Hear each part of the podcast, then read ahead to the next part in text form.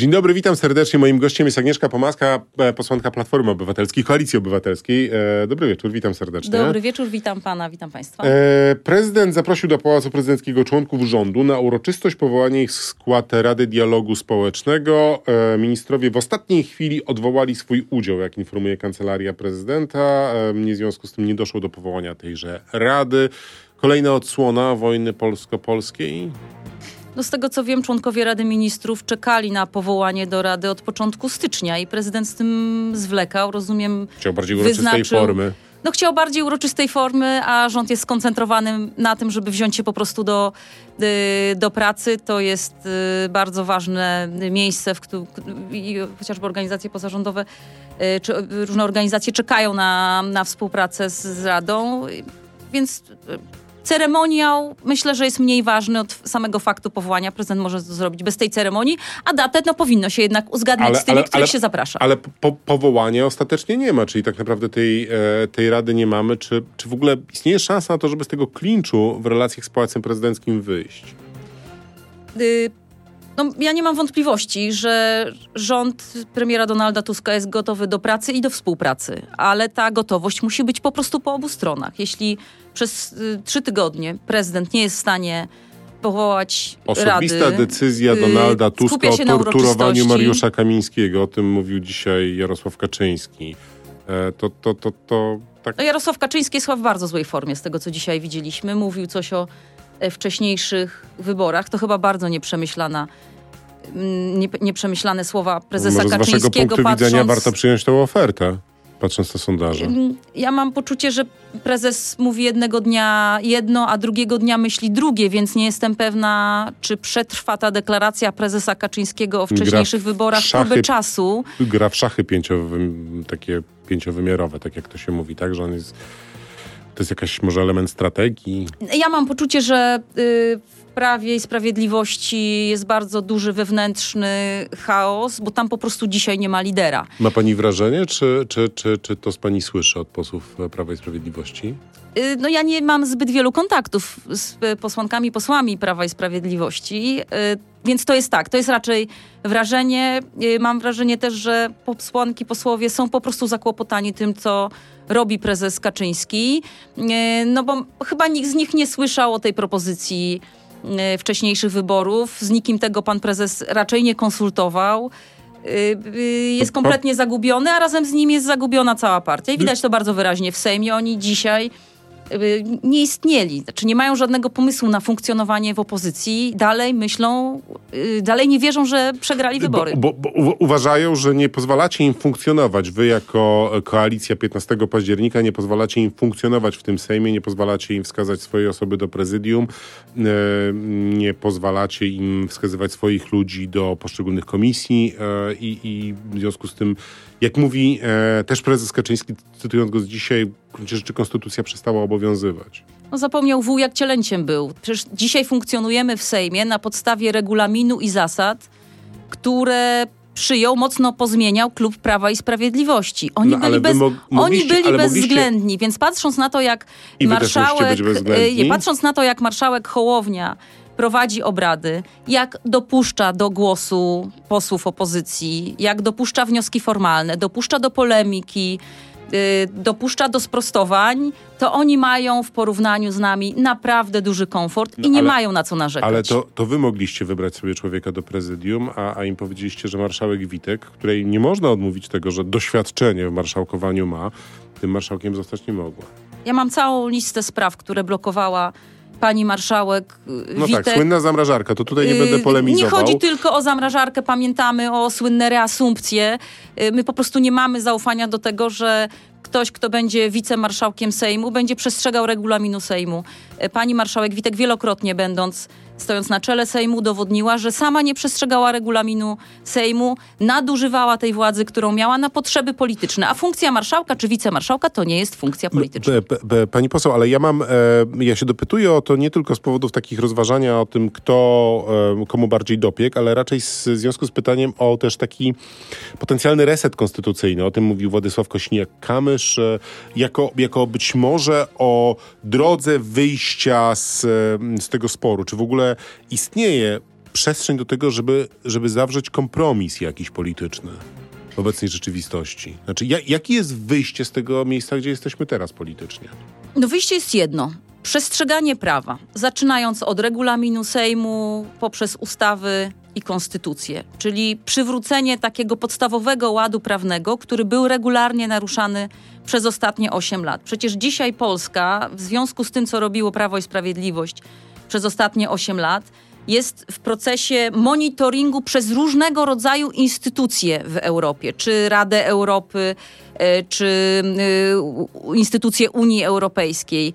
W Polsce wydarzyło się wiele złego, jeśli chodzi o nieprzestrzeganie prawa, a nie przestrzegali prawa rządzący. I my przywrócimy ten ład, przestrzegając prawa. To jest podstawowa zasada, która powinna obowiązywać rządzących i oczywiście powinna ale, też obowiązywać opozycję. Ale, ale jakie jest prawo, to, to, to, to, to właśnie budzi cały szereg wątpliwości. No bo jeżeli mamy mm, na przykład e, zakwestionowany e, w, wpis likwidatora telewizji publicznej i e, minister kultury kwestionuje decyzję e, mm, sędziego. Jeżeli mamy e, sytuację, w której mamy decyzję jednej z izb Sądu Najwyższego i e, ta decyzja jest zakwestionowana, bo też nie wiemy tak naprawdę, czy ta izba jest sądem. Trybunał Sprawiedliwości Unii Europejskiej stwierdził, że to nie jest sąd.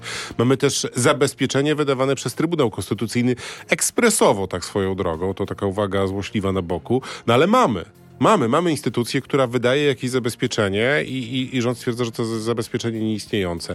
No to przestrzegać prawa? No, no tak, ale jakiego? Panie redaktorze, to po pierwsze nie mamy dzisiaj niestety niezależnego Trybunału Konstytucyjnego. Autorytet Trybunału Konstytucyjnego został zniszczony, ale też y, no, została zniszczona niezależność Trybunału Konstytucyjnego i wystarczy zobaczyć, spojrzeć na y, życiorysy i i tytuły prawne do zasiadania w Trybunale Konstytucyjnym poszczególnych członków, żeby to, żeby to stwierdzić. Tak, my będziemy uznawać wyroki Europejskiego Trybunału Sprawiedliwości, y, będziemy przestrzegać prawa, jeśli mówimy chociażby o y, sytuacji w telewizji publicznej czy w radiu, Y, y, istnieją instytucje odwoławcze i, no tak. Y, i, i, tryb odwoławczy, tak? Znaczy istnieją kolejne instancje. Jak rozumiem, pan minister mówiąc, czy nie zgadzając się z decyzją pierwszej instancji, będzie odwołał się do kolejnej. Ma takie prawo i z tego prawa będziemy korzystali. Tak, podstawową zasadą, którą będziemy przestrzegali, to jest przestrzeganie prawa po prostu. Czy Orlen i Lotos należy znowu podzielić? Odpowiedź na to pytanie już za chwilę w radiu internetowym e, RMF24 na stronie rmf24.pl i w mediach społecznościowych Agnieszka Pomaska,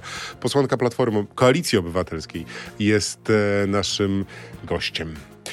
No właśnie, Orlen i Lotos... E, Kiedyś e, Lech Kaczyński, to jeden z moich ulubionych cytatów, powiedział, że bardzo łatwo jest e, zmienić akwarium w zupę rybną. Wystarczy podgrzać wodę, ale później, żeby tą zupę rybną z powrotem w akwarium zmienić, to, to, to już jest trochę trudniej. E, mam wrażenie, że trzymając się takich kulinarnych metafor, musztarda po obiedzie, jeżeli chodzi o Orlen i Lotos. Czy uważa pani, że można te spółki znowu podzielić? Myślę, że w pełnym kształcie w czy odtworzenie dokładnie y, Lotosu jest rzeczywiście niemożliwe, no bo chociażby zostały sprzedane to ponad 400 stacji y, Lotosu węgierskiemu Molowi. Mol już się tam zainstalował. Y, Rebrandował. I, I, tak, i nastąpił ten rebranding, więc, więc w, w 100% na, tego Lotosu nie można odtworzyć.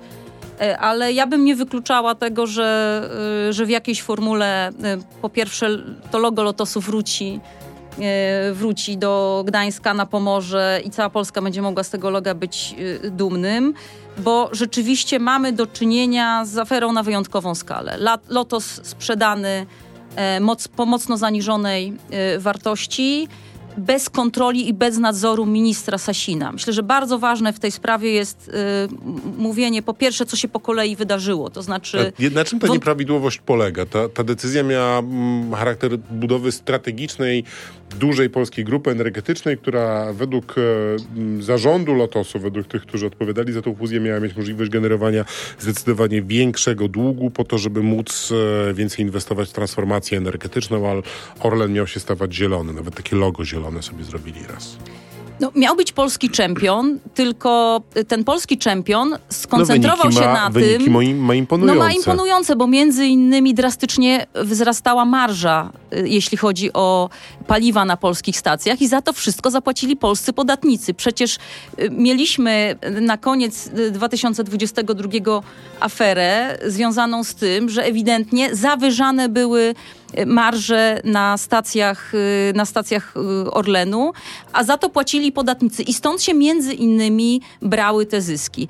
Y, natomiast no, podstawowy zarzut jest taki, że wycena, poważne wątpliwości budzi wycena Lotosu, sprzedana po mocno zaniżonej wartości, ale poważne wątpliwości budzi również to, że nie było odpowiedniego nadzoru służb, ale też tego nadzoru właścicielskiego, czyli ministra Sasina, bo się okazuje, że pan minister Sasin nie widział umowy, która została podpisana. Więc ja się pytam, kto widział tę umowę i na jakiej podstawie ją podpisał.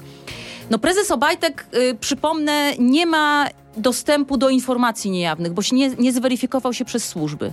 Do czego zobowiązał go pan minister Sasin? Y, tu mamy rzeczywiście do czynienia z y, aferą na wielką skalę.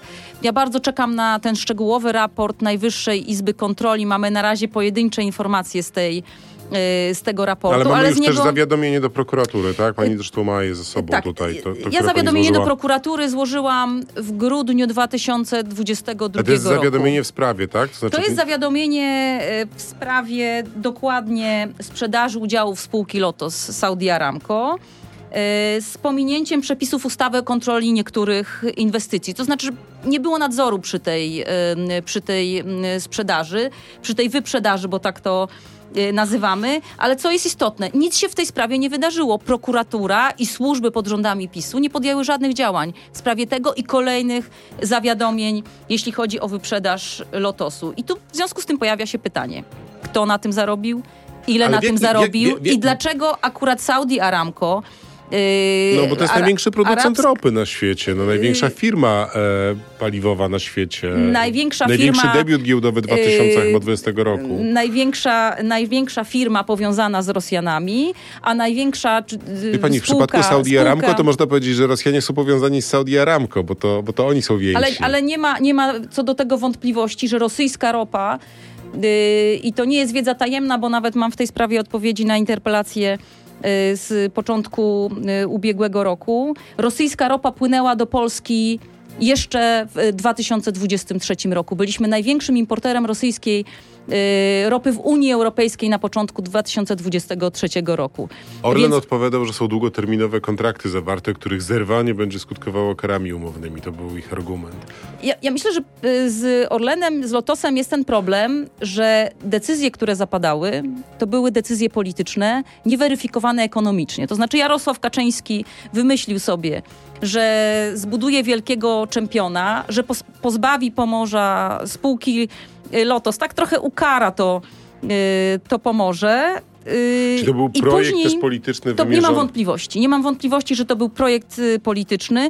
Zresztą mamy sygnały o tym w mailach, tych słynnych mailach Dworczyka z 2018 roku. Przecież za wątpliwości co do sprzedaży Lotosu poleciała głowa pana ministra Tchórzewskiego on miał poważne wątpliwości. Te wątpliwości, o tych wątpliwościach no wiemy z maili Było, było du dużo osób, które w e, tej ekipie miały wątpliwości. Był minister Woźniak, e, był minister e, Naimski przede wszystkim, który tak. też miał bardzo duże wątpliwości. Tak, ale, ale pan minister Tchórzewski wtedy był ministrem energetyki. W związku z ministrem energetyki i krótko po tych jego zastrzeżeniach stracił stanowisko i nie miał już wpływu na to, żeby kontrolować ten bardzo skomplikowany proces sprzedaży, wyprzedaży Lotosu za miliard miliardy złotych, bo M o tym mówimy. mówi pani o odpowiedzialności, o tym, że powinna się zająć sprawą prokuratura, ale mówi o pani w, przede wszystkim w kontekście ministra Sasina, czyli jeżeli chodzi o brak odpowiedniego nadzoru, a kto jeszcze powinien być przez prokuraturę e, m, zbadany, e, ewentualnie według pani pociągnięty do odpowiedzialności za, za, za tą sprawę? E, ja tu widzę cztery osoby. E, pierwsza to jest wspomniany minister Sasin, druga to jest premier Morawiecki, który stał na czele rządu i, e, i też powinien odprowadzić, e, prowadzić odpowiedni nadzór. Trzecia osoba to jest pan prezes Obajtek, e, bo to on na końcu podpisuje dokumenty. No i interesuje mnie bardzo rola pana pana Kaczyńskiego. Jaka była jego rola? On formalnie nie powinien wpływać na tego typu procesy, a ewidentnie wpływał. I to też wymaga wyjaśnienia, chociaż oczywiście on bardzo, bardzo sprytnie pociąga z tylniego fotela za sznurki, myśląc, że za nic nie będzie odpowiadał. Uważam, że on też przed, prokura przed prokuraturę powinien zostać wezwany. No to teraz trochę wracamy do, do Sejmu. Czy Mariusz Kamiński i Maciej Wąsik są posłami? Mariusz Kamiński y, i pan Wąsik y, to są przestępcy skazani prawomocnie, prawomocnym wyrokiem, ułaskawieni przez prezydenta. Ich mandat wygasł w momencie uprawomocnienia się y, wyroku, wyroku, który nie tylko doprowadził do utraty mandatu, ale też no oni w, w, tym momencie byli przecież skazani też na zakaz pełnienia funkcji publicznych. My, my mamy też oświadczenie PKW, Państwowej Komisji Wyborczej, która zwraca uwagę na to, że e, zwraca się z wnioskiem do marszałka, czy marszałek podtrzymuje wniosek o, o mm, to, żeby uruchomić procedurę uruchomienia mm, e, mm, wskazania osób, które zastąpią e, Mariusza Kamińskiego i Macieja Wąsika w e, pełnieniu mandatów poselskich, no bo e, ma PKW wątpliwości w związku z postanowieniem Sądu Najwyższego. W kontekście pytania, które zostało wysłane przez marszałka Szymona Hołownię. Wie pani, dużo osób ma takie poczucie, że, że można było to sprawniej zrobić, to wygaszenie. Przecież Mariusz Kamiński i Maciej Wąsik głosowali po tym wyroku, zostali dopuszczeni do głosowania. Później pismo od marszałka Sejmu skierowane nie wiem do końca w jakim trybie, nie przez Izbę Podawczą Sądu Najwyższego, tylko do Izby Pracy. Teraz Izba Praca powiedziała, że już się nie zajmie jedną z tych spraw. No tak szczerze mówiąc, e, można było to zrobić e, sprawniej. No Jeżeli są, się chciało doprowadzić do tego, żeby oni e, nie byli w sali sejmowej. To są oczywiście technikalia, których ja nie lekceważę. One są ważne. Też mnie zastanawiało, dlaczego tamtego pamiętnego dnia panowie jeszcze głosowali w Sejmie, bo rzeczywiście... Det Mariusz y, Kamiński taki wydawało gest się, że, wam pokazał. no, pokazał taki gest, bo wydawało mu się, że jest bezkarny, że może być bez, bezkarny i że może być przez e, te resztki pisowskiej władzy chroniony, a nie jest. No, ja uważam, że to niestety cała sytuacja jest obciążająca bardzo mocno pana prezydenta, e, prezydenta Dudę, to chronienie ich w Pałacu Prezydenckim. Y, no, przecież ci ludzie, ich działania skrzywdziły wiele rodzin. Wiele rodzin y, usłyszało puk, puk, puk o 6 rano do domu. Y, niesłusznie, bo mamy nie jeden wyrok w tej, czy, czy nie jedną decyzję odszkodowawczą w sądzie, gdzie poszkodowani przez Mariusza Y, przez y, pana Mariusza y, Kamińskiego i pana Wąsika byli niesłusznie zatrzymywani. Pani poseł, ale I... dla milionów Polaków, dla milionów polskich obywateli, to, to, to są jednak bohaterowie walki z korupcją. Oni są skazani, był wyrok, no niezwykle surowy też tak naprawdę wyrok e, w takiej sprawie, jak na, jak na polski sąd, ale okej, okay, to odkładając na bok. Ale e, ten marsz, który zorganizował PiS w Śnieżną Zadymkę w styczniowej Warszawie, szczerze mówiąc, był imponujący. Wynik wyborów, oni, oni zostali posłami po ośmiu latach rządów, kiedy każdy widział, jaka jest rzeczywistość. Y, pan Mariusz Kamiński pan Maciej Wąsik są odpowiedzialni za stosowanie prowokacji wtedy, kiedy one y, nie miały uzasadnienia y, gdy stali na czele służb. Oni wykorzystywali narzędzia, które mieli do walki politycznej po prostu. Łamali prawo, pełniąc bardzo ważne urzędy i za to zostali skazani. I ja nie mam żadnych wątpliwości, że y, to ta cała droga sądowa przecież y, łącznie z wszystkimi instancjami odwoławczymi była im umożliwiona. No tak, I on, te, ale, oni ale negatywnie te, przeszli tę ścieżkę. Tego, oni, tego... Są skaz, oni zostali skazani I za nadużywanie władzy, mówiąc I potem weszli do Sejmu, włożyli karty do głosowania i zagłosowali. Jeżeli nie byli posłami, to tamte głosowanie jest nieważne. A jeżeli byli posłami, to znaczy, że ich unieważnienie powinien stwierdzić Sąd Najwyższy. Jedna izba Sądu Najwyższego stwierdziła jedno, druga stwierdziła drugie, a teraz PKW nie wie, co ma zrobić. I szczerze mówiąc, ja wiem, że pa, pani powiedziała, że to są technikalia, no ale... Nie, ja mam, ja mam wątpliwości, tak. Czy oni wtedy powinni głosować? Ja mam wątpliwości, tak. Yy, i, i, I to jest jedyna wątpliwość, która w tej sprawie mi się mi się nasuwa. Wydawało mi się, że oni powinni mieć wtedy te karty wygaszone, no ale to nie była E, to nie była e, moja decyzja. I co teraz Na- będzie, jeżeli oni wejdą na przykład w otoczeniu grupy posłów, bo taki jest scenariusz, grupy posłów PiSu na salę sejmową i, i, i usiądą. Karty do głosowania im nie zadziałają, to się nie pojawi w systemie, ale podniosą ręce na przykład. Straż Marszałkowska ma ich wyciągać z sali sejmowej, przecież to będzie...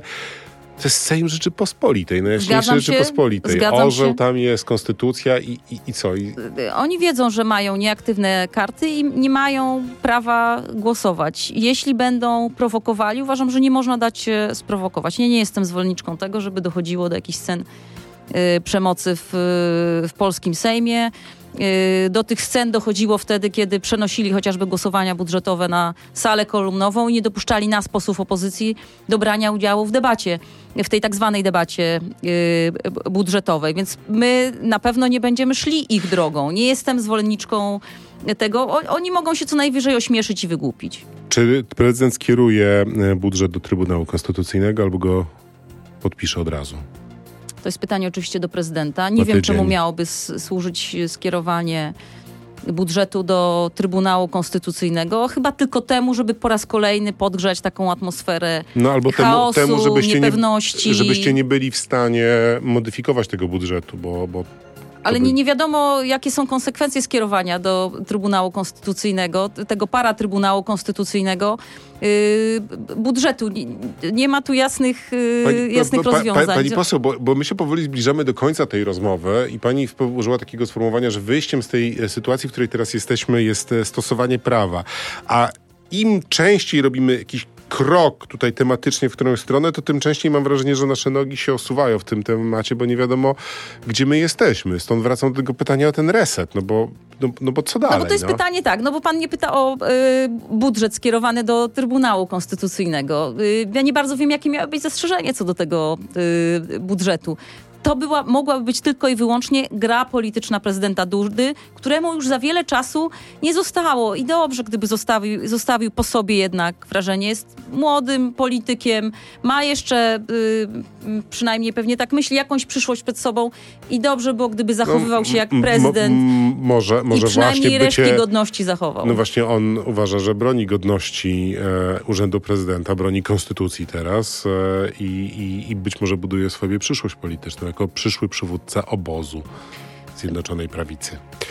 Powinniśmy być dumni z prezydenta Rzeczpospolitej Polskiej, a dzisiaj notowania prezydenta są bardzo słabe i niestety wiele Polek i Polaków chciałoby zmiany. Ta zmiana oczywiście niedługo nastąpi. Agnieszka Pomaska, posłanka Platformy Obywatelskiej. Dziękuję serdecznie. Bardzo dziękuję.